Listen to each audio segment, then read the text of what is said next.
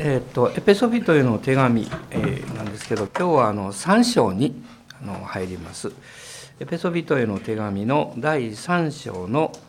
えー、1節から6節のところ、えー、まず一緒に読みましょう。3章の1節から6節です。ご一緒にどうぞ。はい、こういうわけであなた方違法人のためにキリストイエスの囚人となった私パウロが言います。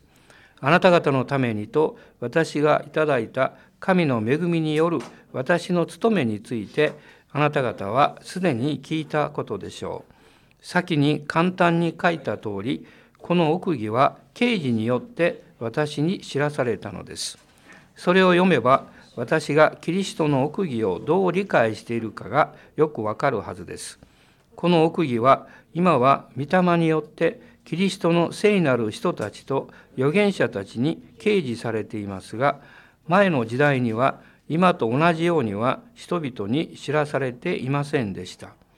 その奥義とは福音によりキリストイエスにあって違法人もまた共同の相続者となり共に一つの体に連なり共に約束に預かるものとなるということです。キリストの体なる教会についての神様の偉大な計画そしてその計画がキリストの贖いによって成就された、まあ、そういうことを、まあ、パウロはこのエペソ書の中で詳しく語っているわけですけれどもこの3章の今のところには使徒パウロが神様から託された自分の使命まあ、それがどういうことであるかということをはっきり伝えています。3章のこのまず1節2節を見ますと「私が私パウロが言います」ともう何か私がこれをあなたに伝えるんだということを強調しています。そしてその中でパウロはキリストイエスの囚人となった私それは違法人のためであるとこの確信を持って語っているわけです。まあ、それはパウロへの証明というものがその通りに彼の人生を通して実現してきた道のりというものをこの振り返りながらですね確信を持って語っている。で私たちが確信を持って語る時に2つあります。一つはこれからこういうふうに歩むこういうふうに神様が導いてくださるそのことを信仰が与えられて確信を持って語ります。もう一つはそのそれを通ってきた後でですね神様がその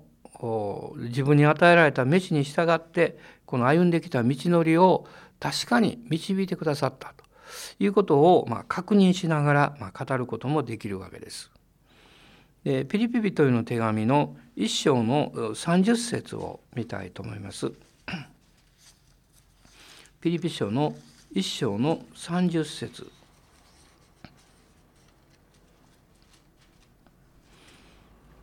一緒にどうぞ。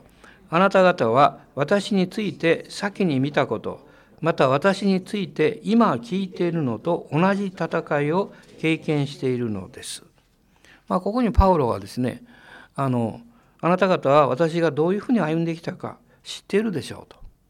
と。そしてあなた方もそのように同じ戦いの中にいる。そのように神様は私たちを導いておられるんだということを確認しています。そして3章に戻りますけれどもこの2節の中に「私の務めについてあなた方はすでに聞いたことでしょう」私の務めについて。でパウロはどういう務めを神様から頂いていたのか、まあ、使徒行伝の中に実は数回ですねそのことが明確に語られているわけです。まず最初は使徒行伝の9章の15節です。使徒行伝の9章の15節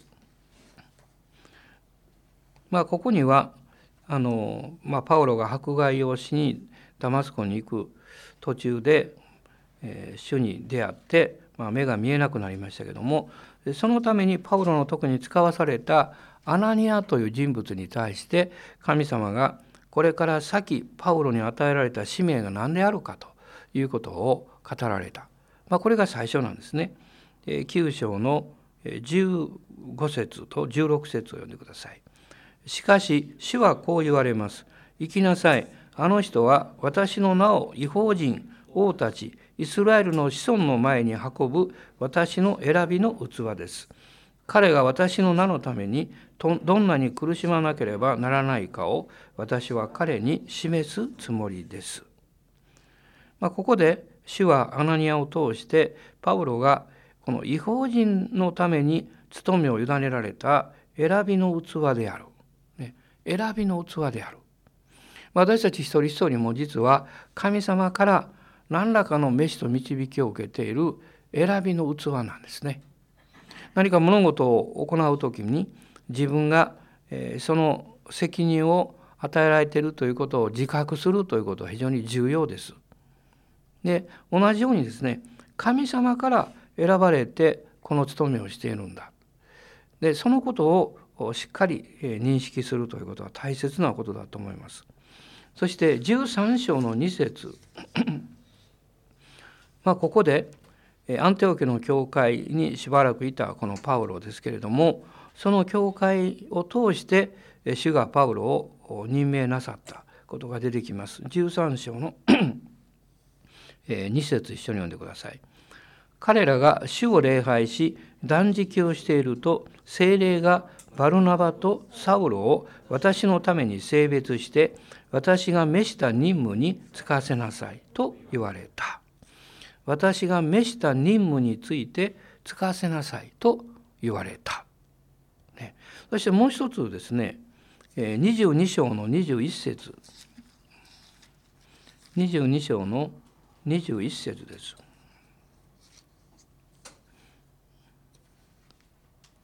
まあ、これはパウロが、えー、証をしているところですねエルサレムであの捕らえられて暴動のの人々にまあ殺されそうになりましたけど、まあ、千人隊長によって助けられて、え、そしてあの、え、その階段を上ってこれローマの兵隊たちがこの駐屯しているですねアントニオの塔というところに入っていく途中でパウロが話させてほしいということで彼は自分の証しをするわけですけどその証の中で彼は語っています。21節どうぞ。すると主は私に行きなさい。私はあなたを遠く違法人に使わすと言われました。ねまあ、今この3つの箇所を挙げたんですけどもこの3つはですねあの非常に重要なことを私に教えています。何かっていうとまず最初は、えー、パウロが神様から個人的に受けた証明について語っています。でまあ、神様からの飯というのはまずその人の中に与えられます。願いとしてね。そして2番目の箇所は教会がそれを、えー、彼に任命したことが書かれています。つまり神が個人に語られて個人に語られた証明が教会を通して確認されていく。そして3つ目はパウロがもうすでに伝道の大きな働きをかなり終えた後でですね自分の経験を通してそれを確認しています。つまり実践の中でその証明を確認しています。つまり私たちにはいつもそういう3つのあの、え、まあ段階ステップというかそれが大切だということなんですね。まず主が個人にあなたに対して飯を語られます。あるいは願いを与えられます。そして2番目にそれを教会を通して派遣されていくという確認を受けることです。そして3つ目はこの実践のこの働きの中で主が導いてくださっていた務めを確認するということ。まあ、このことを、まあ、パウロの歩みを通して教えられるわけです。でパウロはそのことに触れながらですね私の務めについてはすでに聞いていたことでしょう、まあ、聞いたことでしょうというふうに語っています。で神様は一人一人にそのような務めを与えられるんですけれどもこれは主の大きな計画の中にあるわけです。で第一コリントの12章12章の4節から6節のところを見たいと思いますけども まあ、この12章は、精霊の9つの賜物の現れについて語られている非常に重要なあ重要で、まあ、有名な箇所なんですけどでもその前にこの4節から6節のことが出てくるんですね。えー、一緒にどうぞ。さて御霊の賜物にはいろいろの種類がありますが御霊は同じ御霊です。奉仕にはいろいろの種類がありますが主は同じ主です。働きにはいろいろの種類がありますが神はすべての人の中ですべての働きをなさる同じ神です。実はここにですね教会を通して私たちが主からの務めというものを受け止めていく時そこに三位一体の神様からの任命があるということです。まずここには御霊精霊様が出てきます。精霊が賜物を与えてくださる。そして五節には奉仕と書いてます。これはあのイエス・キリストによって与えられるものです。務めですね。そして奉仕にはいろんな種類がある。主は同じ主ですと書いてますね。そして6節には働きというのが出てきます。そして神は全ての人の中で父なる神が出てきます。で実はこれを逆から見ていくと分かりやすいんですね。神様があなたをある働きに、えー、働きの領域に召しておられてその働きの中でどういう役割や、えー、立場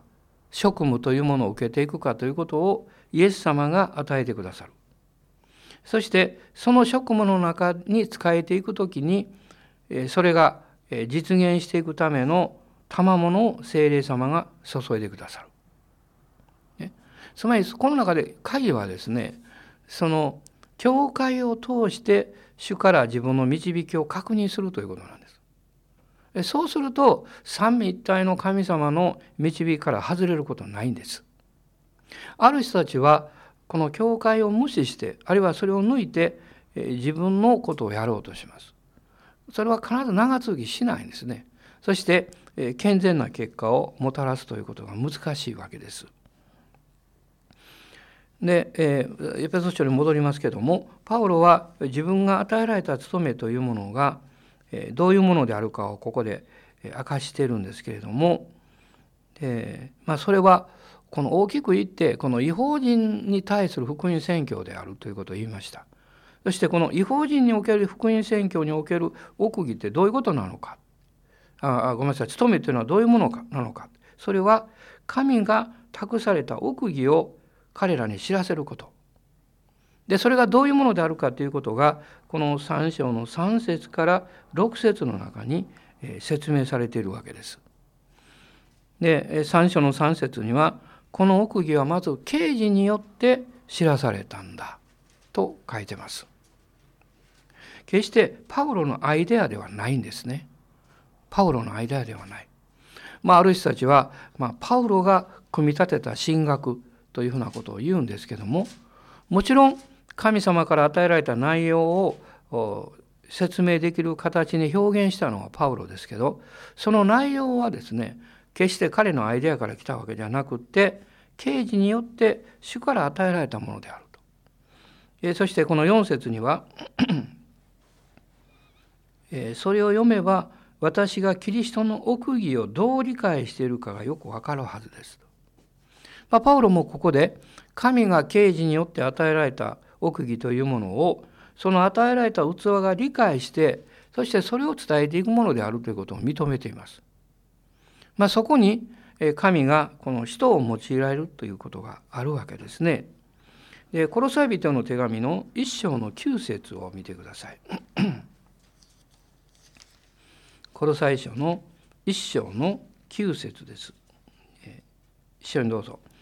こういうわけで私たちはそのことを聞いた日から絶えずあなた方のために祈り求めています。どうかあなた方があらゆる霊的な知恵と理解力によって神の御心に関する真の知識に満たされますように。まあここにはですね、えーあなた方があらゆる霊的な知恵と理解力によって、えー、御心に関する真の知識に満たされるようにえ、つまり啓示というものは神の御心を理解する霊的理解力を与えるものであるということですね。ということはパウロが奥義としてここで語っている内容というのは神の御心であってそれを理解する力を神様から与えられた。でそのことを私はあなた方に伝えているんだと言っているわけです。でこの3章のエペソ書の5節のところ行きますと「この奥義は」とこう書いてます。この奥義は、えー、今は、えー、御霊によって、ね、精霊によってキリストの聖なる人たちと預言者たちに掲示されています。でまあここに、えー、使徒と預言者たちというのは実はこの神の奥義を掲示された人々であるということを、まあ、語っているわけですね。え、そして、そのこの内容この4章の6節です。この内容、え、ここにこれは違法人に関することとして伝えられています。一つは非常に重要なことですね。違法人も共同の相続人となるんだということです。で契約も神の約束もなかったイスラエルの民とは全く縁がなかった違法人が、キリストにあって共同の相続人となる。これが奥義だというんですね。そして2つ目はそのことのゆえに共に一つの体になって連なっていく。この 2, 2章のこの6節と7節の中にですねキリストと共にということが出てきました。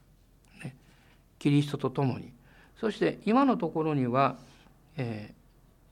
ー、違法人と、えー、そして契約の民であるイスラエルが共にということがこの出てきます。いわゆる割礼を受けた約束の民と共に、えー、神の共同の相続人となる。つまりそれはキリストにあってそのことが実現したということを確認しているわけです。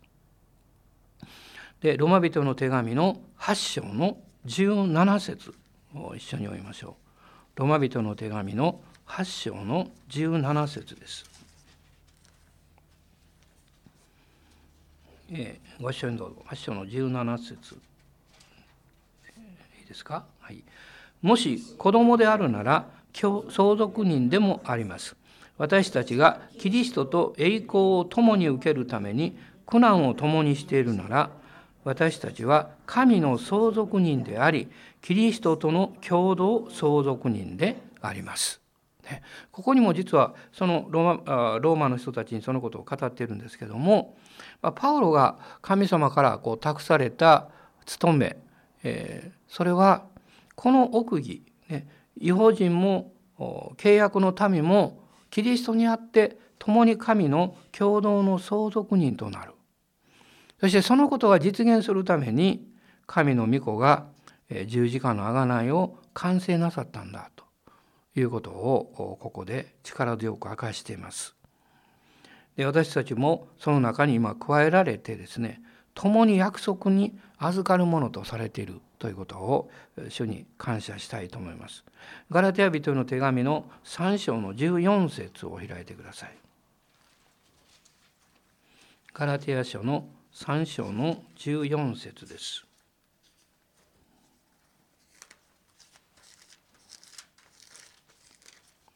3章の14節いいでしょうか？はい、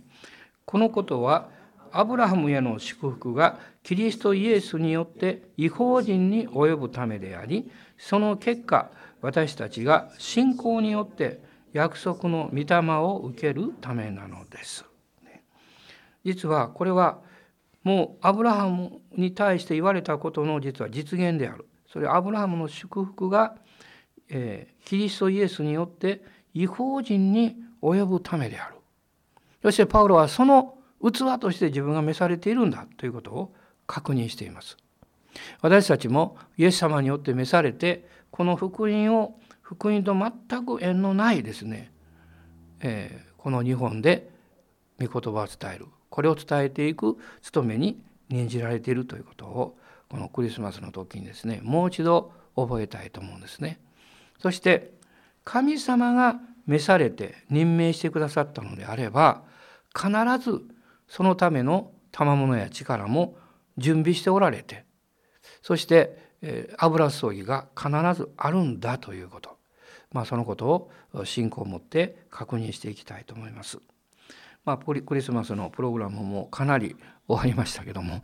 まあ、昨日も本当に祝福された時を持ちました。また個人的にも、2人の方ですね一緒にあのイエス様を受け入れる祈りをしました。本当にあのそこには信仰が必要だと思います。私たちは神様が導かれた時に、えー、ここに神様が何かなされるはずだからそれをどうまず理解してその理解したことをどういうふうに信仰によって踏み出すかということですね。それは自動的にはならない。あなたの信仰にかかってます。そしてあなたの勇気にかかってます。あなたの犠牲を払うことを惜しまないその決断にかかってます。その一方ですね今日も進めていきたいと思います。そして今週の、えー、まあ、最後のクリスマス のお祝いの時に向けてですねあの本当に神様の祝福を信じていきましょう。アーメンどうぞお立ち上がりください。